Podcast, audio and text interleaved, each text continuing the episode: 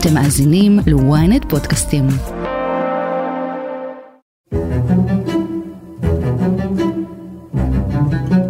בחודש ינואר האחרון, ימים ספורים לאחר שהשר לוין הציג את תוכניתו לרפורמה במערכת המשפט, הציע יושב ראש האופוזיציה יאיר לפיד להביא אותה להכרעה במשאל עם. אתם יודעים מה? יש לי הצעה בשבילם. אם הם רוצים, אם הם אומרים שהעם איתם, בואו נעשה על זה משאל עם. לפני שמחליטים, זה לא נראה לכם סביר שלפני שמחליטים להפוך את ישראל מדמוקרטיה למדינה לא דמוקרטית, נלך לעם? ולא רק לפיד, גם לראש הממשלה נתניהו אין התנגדות עקרונית למשאלי עם. כל הסדר, אם יושג במשא ומתן, יובא למשאל עם. חשוב שבהחלטות גורליות כאלה, כל אזרח ואזרחית יצביעו באופן ישיר בעניין שקובע את עתיד המדינה. נכון, נתניהו אמר את זה כבר לפני עשור, ובהקשר של הסכם שלום עתידי עם הפלסטינים, אבל בשנים האחרונות הוא הזכיר אפשרות של משאל עם גם בנושאים אחרים. למשל, ההסכם הימי עם לבנון, עליו חתם לפיד כראש ממשלה, ואפילו על ההחלטה של נפתלי בנט ללכת לקואליציה עם השמאל ורע"מ. בלי להיות מומחה גדול במדע המדינה או במשפט חוקתי, נראה שזה פתרון מושלם ליציאה מהפלונטר הפוליטי ומהקיטוב החברתי שנקלענו אליו בחודשים האחרונים. מערכת בחירות לכל דבר, שבה אזרחי ישראל הולכים לקלפי, אבל הפעם לא כדי לבחור את נציגיהם לכנסת, אלא להכריע בשאלה אחת בלבד, האם הרפורמה המשפטית תקודם או תיגנז, בעד או נגד. אז איך זה שהאפשרות הכל כך פשוטה וטבעית הזאת לא עלתה לדיון רציני בשיחות בבית הנשיא או בחדרי המשא ומתן האחרים? ואם לא באוסלו ולא בהתנתקות ולא בגיוס החרדים ולא עכשיו, על מה ישראל כן תלך מתישהו למשאל עם? אני קובי נחשוני, וזאת הכותרת. אין שום פתרון אה, טבעי ואין שום אה, פתרון אידיאלי, אין שום פתרון טבעי כי בסופו של דבר זה תמיד החלטות של בני אדם. זה פרופסור אוריאל אבולוף מבית הספר למדע המדינה, ממשל ויחסים בינלאומיים באוניברסיטת תל אביב. זו החלטה שלנו אם לעשות או לא לעשות משאל עם. האם זה הפתרון המתבקש? אני חושב שיש מעלות גדולות למשאלי עם, אני חושב שיש גם מגרעות אה, לא מבוטלות. בסופו של דבר אני חושב שבסיטואציה שאליה נקלענו בשמונת החודשים האחרונים, משאל עם הוא הפתרון הטוב יותר, או הפחות גרוע מבין שלל האפשרויות, וצריך לזכור שאנחנו ניצבים על סיפו של חודש אה, ספטמבר, זמן קצר לפני הכרעות אה, בג"ץ, בשאלות הרות גורל. באיזה מידה יש לבג"ץ את היכולת אה, לפסול חוקי יסוד? אנחנו לא יודעים מה בג"ץ יכריע, אנחנו לא יודעים כיצד הממשלה תגיד, אבל ישנה אפשרות אמיתית של משבר חוקתי, אם לא בסיבוב הזה, אולי בסיבובים הבאים. משבר חוקתי עלול להוביל אותנו לקטסטרופה. אנחנו אוהבים ככה חצי בצחוק לדבר על הנבואה של שאולי על מלחמת אזרחים, היו מספיק מדינות שחוו את הקטסטרופה הזאת, אני חושב ששנינו ואני מניח שרוב המאזינים שלך לא היו רוצים לראות את זה קורה. ונדמה לי שמשאל עם זו אחת מהדרכים המרכזיות שעשויה לסייע לנו להימנע מהקטסטרופה הזאת. אז אני, אני רוצה לחדד כאן משהו, לא מדובר בפתרון שהוא אידיאלי, כי אין פתרון אידיאלי למצב הזה. מה שנכון לעשות זה לבחון את משאל העם בהשוואה לחלופות שיש כרגע על הפרק. ונדמה לי שמבין שלל החלופות שיש כרגע על הפרק, משאל עם היא החלופה הטובה ביותר, או הרעה במיעוטה. אם, אם תתקבל החלטה על משאל עם, היא תוכל לייתר את המשבר החוקתי שאולי מתרגש ובא עלינו. כלומר, אם תהיה הסכמה בין הקואליציה לאופוזיציה, שבסופו של דבר משעים את החקיקה, ואפשר גם להשעות את החוק שהתקבל עכשיו, על חוק הסבירות, על ביטול בעצם הסבירות. אם תתקבל החלטה כזאת, הסכמה שכזאת, בין הקואליציה לבין האופוזיציה, זה יוכל לייתר את הכרעת בג"ץ, ובכך להימנע כבר בשלב הזה, עוד לפני שיתבצע משאל, וכך להימנע ממשבר חוקתי. אז שוב, למה מה שנראה לאדיוטות כמונו הכי מתבקש, לא עולה לדיון בבית הנשיא? זה באמת מרתק, אני חושב שזאת אחת מהשאלות הכי מרתקות שמלוות אותנו בשמונה חודשים האחרונים. אני ראיתי רק ביום שישי האחרון סקר שבו אה, שני שלישים מהציבור הישראלי תומך במשאל עם, כולל אגב שליש ממצביעי הליכוד, ומה שמסקרן הוא שיש באמת התנגדות גורפת להצעה הזאת. אני העליתי אותה בשעתו במאמר שכתבתי זמן קצר לאחר שפרץ המשבר, וכבר במאמר עצמו אה, אמרתי שאני מעריך שהוא יזכה להתנגדות גורפת, ואכן הייתה התנגדות גורפת, גם מצד הקואליציה, גם מצד האופוזיציה, אה, מצד עמיתים שלי למדע המדינה, בכל אה, קשת הדעות האפשרית. עכשיו, אם שואלים למה זה זוכה להתנגדות כזאת, מצד הקואליציה אפשר להבין, אפשר להבין יחסית בקלות. כי בסופו של דבר כשאנחנו מסתכלים בסקרי דעת קהל, רוב הציבור הישראלי אינו תומך במה שהם מכנים הרפורמה המשפטית. יש בערך שליש מהישראלים בסקר אחר סקר, זאת אומרת זה לא סקר אחד, אנחנו מדברים פה בשלב הזה כבר על כמעט עשרות סקרים, וכולם מצביעים באותו כיוון. יש בערך שליש, מעין גרעין קשה, שתומך במה שהם מכנים הרפורמה המשפטית, יש כמחצית מהציבור שמתנגד, והשאר נמצאים בתווך והם אומרים פחות או יותר אנחנו לא מתנגדים לגמרי לתוכנית הממשלתית אבל אנחנו לא מוכנים להגיע אליה אם אין הסכמה ובמובן הזה בעצם שני שליש מתנגדים לרצון של הקואליציה הנוכחית עם 64 חברי הכנסת שלה להמשיך בחקיקה הקיימת. אז אם כן אפשר לומר שלקואליציה יש סיבה טובה מאוד לחשוש ממשאל עם. אבל מה שמסקרן זה ההתנגדות של האופוזיציה ושל המחאה. וכאן צריך לומר באופן כללי, שני הצדדים לעימות הזה, שני הצדדים נשבעים בשם העם, שני הצדדים מדברים בשם העם, הממשלה לא חדלה לדבר על כך שהיא זכתה לאמון העם והעם רוצה ברפורמה המשפטית. אם כן, מה יותר טבעי מאשר ללכת ולשאול את העם, זאת לא הוצאה כספית גדולה מדי, ובעיקר אחרי שורת מערכות הבחירות שאנחנו עברנו, וההצבעה היא כן או לא, לתוכנית של לוין רוטמן. האם אתם תומכים או מתנגדים? נו, למה האופוזיציה, למה הנשיא לא דוחפים לשם בכל הכוח? זה מאוד מסכן. ההצעה הזאת הועלתה ממש ממש בראשית המשבר, אה, ריבלין, הנשיא לשעבר, העלה אותה ממש ככה בחטף, אה, יאיר לפיד זרק אה, הערה בכיוון של בעצם זה רעיון לא רע, ומאז זה גבה לגמרי. מאז זה גבה לגמרי. עכשיו, מה, מה הסיבה לכך? אני חושב שסיבה אחת היא שהאופוזיציה חוששת שהממשלה תסכים ושתנצח. למה אני אומר את זה? כי לכאורה אם האופוזיציה מעלה את ההצעה למשאל עם והממשלה דוחה אותה, בזה האופוזיציה חושפת את פרצופה האמיתי של הממשלה. בעצם נחשף הבלוף. כי אם הממשלה לא מוכנה לעשות משאל עם, כנראה שהממשלה מוכיחה בזה שהעם לא באמת איתה.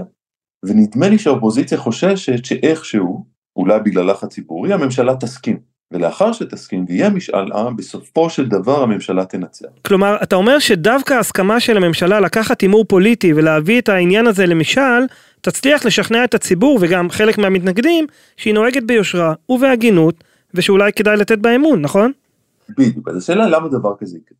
למה יקרה בסופו של דבר שהממשלה תנצח במשאל מבחינת האופוזיציה? הסבר אחד הוא כוחות הקסם שמיוחסים לנתניהו ואולי גם אה, לחלק ממנהיגי הקואליציה האחרים, סוג של איזושהי יכולת להלך אה, קסם, שבי, אחר הציבור הישראלי. באותות ובמופתים יראו לו שבעצם הדבר הנכון לעשות, הדבר האותנטי, הדבר היהודי לעשות, הוא להצביע במשאל העם בעד הרפורמה של לוין רוטמן. והרי אנחנו ראינו שלנתניהו יש אכן יכולת אה, לא זניחה בכלל. לפנות אל הציבור הישראלי ולפעמים כנגד כל הסיכויים להצליח. יכול להיות, זאת אפשרות שהיא בהחלט uh, קיימת. יש נקודה נוספת, והיא שרבים אומרים אי אפשר בכלל להעלות למשאל עם שאלה שנוגעת לעצם מהותו של המשטר. כלומר מה, אנחנו מעמידים למשאל עם את הדמוקרטיה, ונניח שרוב העם מתנגד לדמוקרטיה, אז מבטלים את הדמוקרטיה? לא, דמוקרטיה היא טובה כשלעצמה. עכשיו הטיעון הזה נשמע על פניו מאוד משכנע.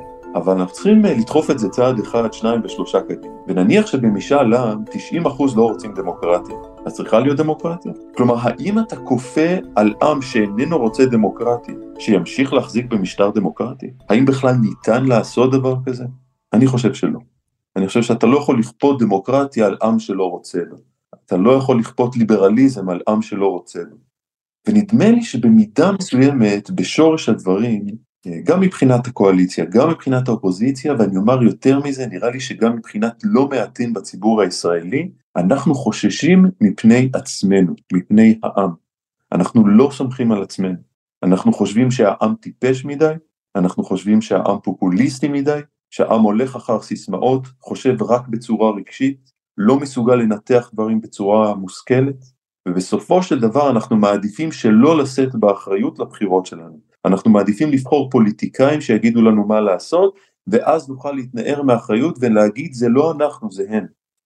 עד עכשיו דיברת על פרשנות אה, גם פוליטית וגם פסיכולוגית קצת הייתי אומר. אבל כשאתה מדבר על החברים שלך באקדמיה, על החוקרים שמסתייגים מהרעיון הזה, מה, מה, מה הנימוק שלהם? תראה, אחד מהנימוקים הכי אה, נפוצים זה, תסתכלו מה קרה בברקזיט.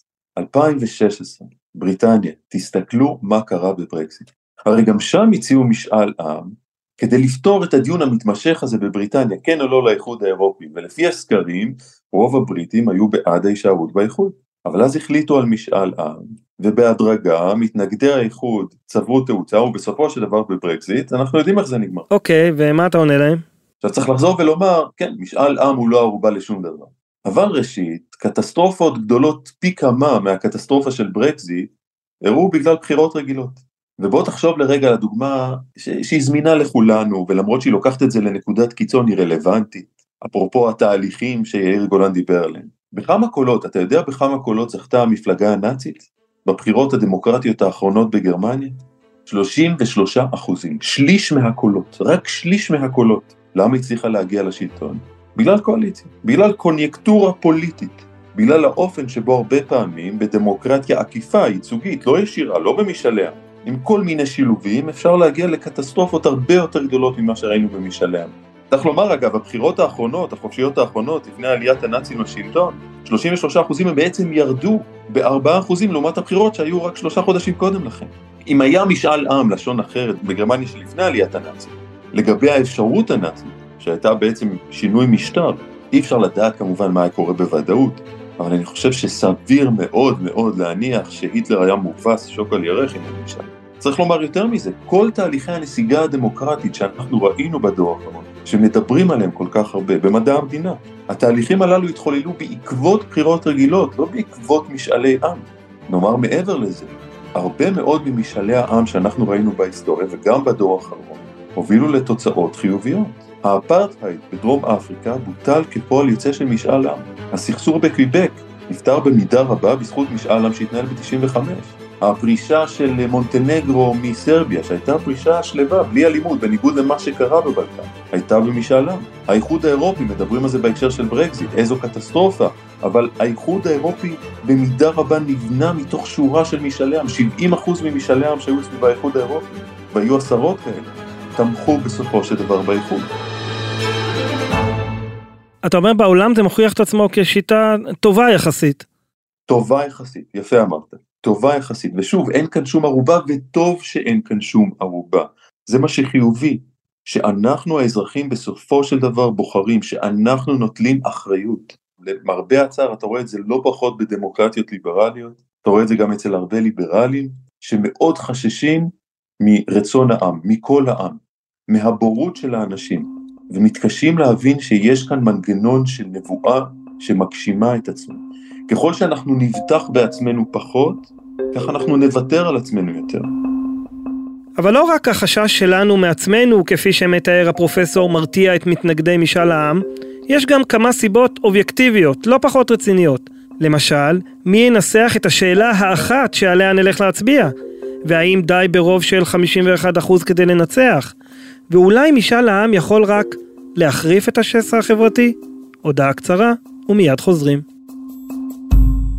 ynet פלוס החדש עם הסיפורים הכי מעניינים ומיטב הכותבים. חודש ראשון בחמישה שקלים ותשעים בלבד. למצטרפים חדשים כפוף לתנאי השימוש.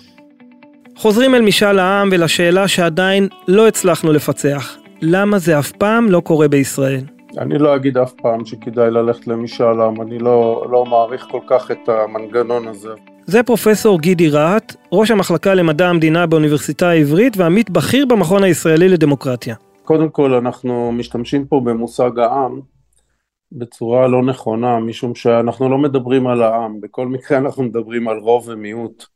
העם, דמוקרטיה זה שלטון העם והיא כוללת את כולם, גם את הרוב וגם את המיעוט. זאת אומרת, כל השאלה היא לא האם העם יכריע וכל הסיסמאות האלה, אלא השאלה היא פשוט האם להעביר את ההכרעה בנושא הרפורמה מרוב בכנסת לרוב בציבור. זה, זה כל הסיפור פה, וכמובן שמי שמתנגד למהלך הרפורמה כפי שהוא מבוצע ברוב, אמור גם להתנגד למשאל עם, כי גם משאל עם זה מנגנון רובני, ומי שמתנגד להכרעות רוב על דברים כאלה חשובים, זה כמובן הליברלים שהם בעד זכויות הפרט והמיעוט, אבל גם שמרנים, שמרנים לא חושבים שמיעוט, שרוב אקראי באיזושהי נקודת זמן צריך לקבוע שינוי ממה שנעשה וגם כלפי הדורות הבאים ממה שיעשה. זאת אומרת, הסיפור, משאל עם הוא מנגנון רובני בדיוק כמו הכרעה בכנסת. ההילה הגדולה שלו זה כמובן שקוראים לו משאל עם ויש איזה מין מיתוס, העם יכריע,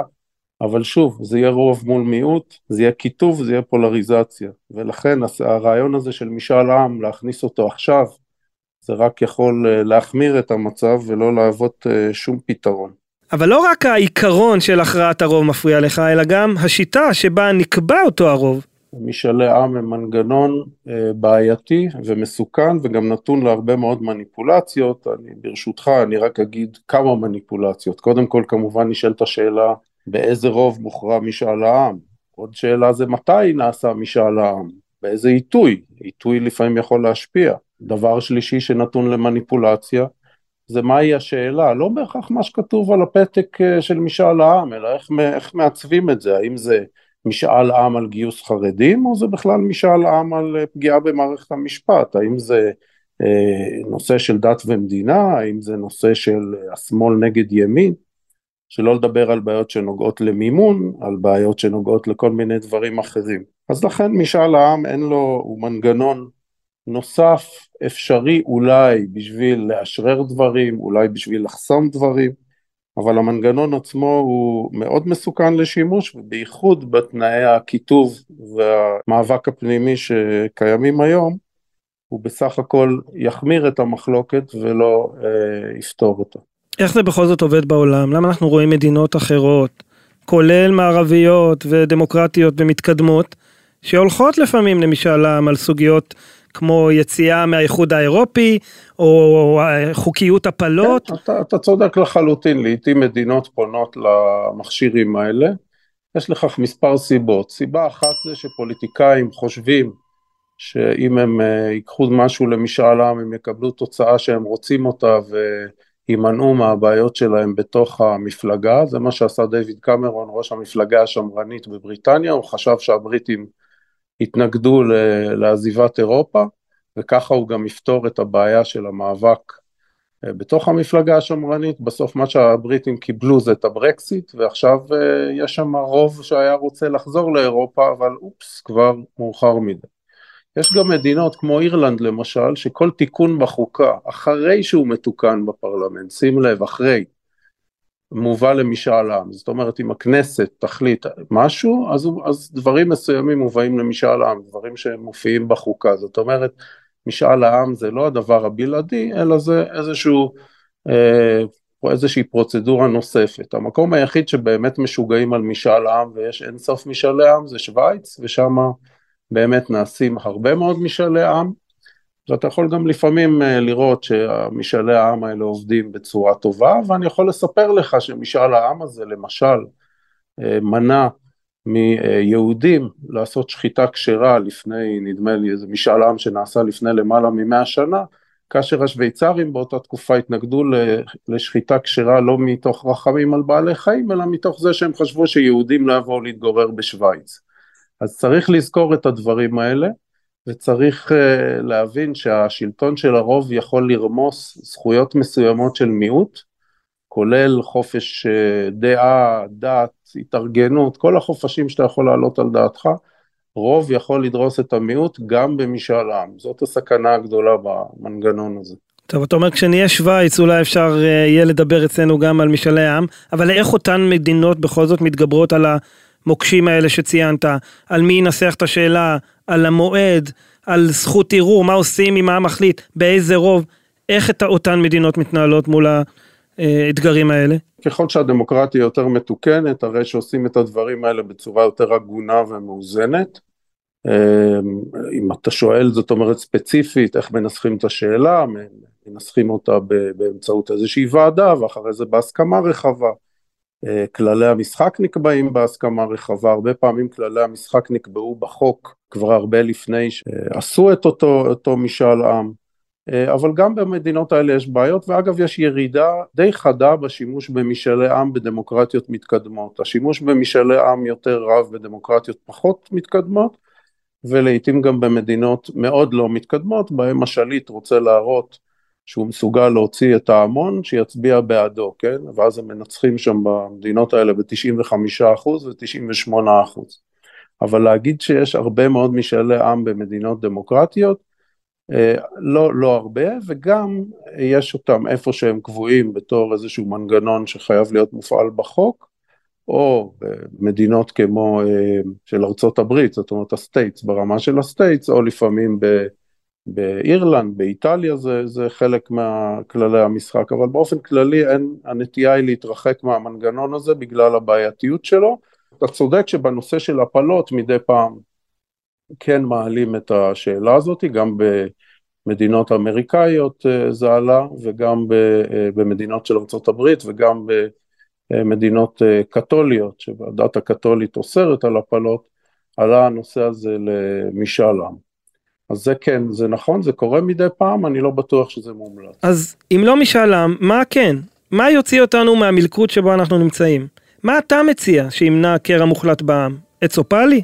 יש עכשיו יוזמה יוצאת מהכלל של uh, מספר uh, מדעניות מדינה מכמה אוניברסיטאות, שמציעה לכונן אספה מכוננת, מה שהיה אמור להיות לנו עם הקמת המדינה אבל הפך להיות הכנסת, שתיבחר בבחירות דמוקרטיות ותקבל חוקה ברובים גדולים יחסית, לא בהכרעה של רוב דורס מיעוט אלא ברובים יחסית. ואם אתה שואל אותי אם אחרי שאספה מכוננת כזאת ראויה שמקבלת הכרעות ברוב אה, רחב, ברוב גדול, אם זה יוגש אחרי זה לאישור במשאל עם, זה יהיה, אה, זה יכול להיות איזשהו דבר חגיגי וחיובי שיכול לצאת מכל הרע שקורה לנו עכשיו. אספה מכוננת אד הוק לנושא הזה של החקיקה המשפטית או משהו רחב יותר? לא, לא, אספה מכוננת שתיקח את חוקי היסוד הקיימים ואולי תוסיף להם או תוריד מהם או תמצא כל מיני אה, אה, אה, דברים נוספים ו, ותציע הצעה של חוקה שלמה ל, למשאל עם. כי הבעיה העיקרית שלנו כיום זה שהכנסת שלנו היא בעצם האספה המכוננת מאז קום המדינה. שהייתה בסך הכל די מרוסנת והצליחה, אתה יודע, חוקקה חוק יסוד כל כמה שנים בהסכמה רחבה או בהסכמה פחות רחבה, אבל בסופו של דבר הגענו לאיזושהי נקודה שהכיתוב הוא בלתי רגיל והתפקוד של הכנסת כאספה מכוננת כבר לא יכול להיות אה, מקובל משום שהיא אה, מדובר פה שוב בדריסה של רוב, רוב את המיעוט. וכמו שאמרתי לך, בלי לדעת את תוצאות משאל העם, אם יציגו את הצעת ה... רפורמה ההפיכה המשפטית, תקרא לזה איך שתקרא, בלי שאני יודע מה התוצאה, אני אומר לך שלא כדאי להשתמש במנגנון הזה, כי זה מנגנון שהרוב דורס את המיעוט. יש מנגנונים שבהם מוכרחים לקבל הסכמה רחבה, ואלה המנגנונים שראוי לאמץ במדינת ישראל. זאת אומרת, מבחינת uh, המצנח, זה, זה, זה סוג של מצנח מאוד דומה למשאל עם, הוא רק הרבה יותר טוב, והרבה יותר טוב לתפארת מדינת ישראל ולתפארת הדמוקרטיה. בחזרה אליך פרופסור אוריאל אבולוף, מתי אתה חוזה, מעריך, צופה, מנבא שבישראל יהיה אי פעם משאל עם, אם בכלל? זה לא קרה באוסלו אמרנו, לא בהתנתקות, לא עכשיו, מתי כן? תראה, אמרת פה שני דברים שהם פנטסטיים לדעתי. קודם כל הזכרת את ההתנתקות. מה השאלה ששמענו שוב ושוב במהלך אה, שמונת החודשים האחרונים? איפה הייתם בהתנתקות? ואני רוצה להגיד לך שבהרבה מובנים זאת הייתה בכייה לדורות, שלא לעשות משאל עם על תוכנית ההתנתקות. אני גם משוכנע שהיא הייתה זוכה לרוב, היה ברור לגמרי בסקרים שהמהלך הזה זוכה לרוב גדול בציבור, וזה היה מעניק לו לגיטימציה עממית, ויותר מזה אני אגיד לך, מתנגדי ההתנתקות בשעתו, אמרו שוב ושוב, אמרו לשרון בוא תעשה משאל עם, אם העם יתמוך בזה אנחנו נגיד בסדר אנחנו לא רוצים את זה, אני חושב שזה לא נכון, רבים מהם השתמשו כמובן בטיעונים שהם דתיים, הארץ המובטחת וכן הלאה, ישראל השלמה, ארץ ישראל השלמה, אבל הם היו מוכנים למשאל עם. ראינו ששרון לא היה מוכן לקבל אפילו את משאל המתפקדים בליכוד. נכון, נכון, הוא לא היה מוכן לדבר הזה ולפי דעתי זאת הייתה טעות. אגב, הרבה אנשים לא זוכרים, אבל בדיון שנעשה בכנסת סביב משאל העם, עוזי לנדאו בא ודרש משאל עם, מה אמר לו נתניהו? אם יהיה משאל עם תדע לך שאני אצביע בעד ההתנתקות. זה ציטוט של נתניהו עצמו, אבל זה נשים לרגע בצד. לגבי השאלה איך דבר כזה יכול לקרות, יש שתי אפשרויות שבהם דבר כזה יקרה סביב המשבר הנוכחי שהוא באמת חסר תקדים בהיסטוריה של מדינת ישראל ולכן אולי מתישהו איכשהו כן יוביל למשאל עם. דרך אחת שהקואליציה עצמה תיזום מהלך כזה, דרך שנייה שהאופוזיציה תיזום מהלך כזה, יכול להיות שהנשיא שוב שלפי דעתי יכול לעשות הרבה יותר כדי uh, לסייע במשבר הנוכחי, שהוא יציע את משאל העם, אבל ישנה אפשרות נוספת, והאפשרות הנוספת היא שיהיה לחץ uh, ציבורי. אבל יש עוד בעיה, לא פחות מאתגרת ממה שהזכיר פרופסור גידי רהט, והיא העובדה שמשאל עם הוא בדרך כלל בינארי, כן או לא, הכל או כלום. איך עושים את זה בנושאים קצת יותר מורכבים, כמו זה שבפנינו, שהם לא שחור ולבן? לכאורה אפשר לומר שבמקרה שלנו זה מאוד מאוד פשוט. יש לכם תוכנית, אתם 64 מנדטים עכשיו בכנסת, תוכנית לוין רוטמן, שימו אותה במלואה ותשאלו את האנשים כן או לא. זאת אפשרות אחת. אבל אני חושב שבהחלט אפשר לעשות משהו מורכב יותר, וזה לא יהיה חסר תקדים. כלומר אפשר להציע יותר מאפשרות אחת ולשאול עליה כן או לא. זה קרה למשל בהצבעה של פורטו ריקו על עצמאות המדינה ב-1998. הציעו להם שורה של חלופות ובסוף הם בחרו במה שבחרו. אז אפשר למשל להעלות כן את תוכנית לוין רוטמן, אפשר במקביל להעלות את uh, מה שנשיא uh, המדינה, את מה שהוא כינה מתווה העם.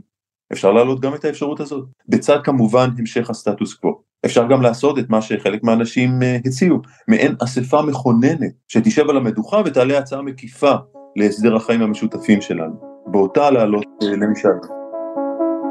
ועד כאן הכותרת להפעם. תודה לפרופסורים אוריאל אבולוף וגידי רהט. אתם מוזמנים לעקוב אחרינו בוויינט, באפליקציה, בנייד וגם ברכב, או איפה שאתם שומעים את הפודקאסטים שלכם. אם זה קורה באפל או בספוטיפיי, בואו לדרג אותנו, ואפשר גם להגיב. בינתיים אתם מוזמנים להאזין לפרק נוסף שאני מנחש שיעניין אתכם. שני צבאות במדינה אחת, כך המהפכה המשפטית פגעה בצה"ל. חפשו אותו. איתי בצוות הכותרת שרון קידון וטל זרביב. תחקיר, הפקה ועריכה, גיא סלם ועדן דוידוב. אני קובי נחשוני, נשתמע.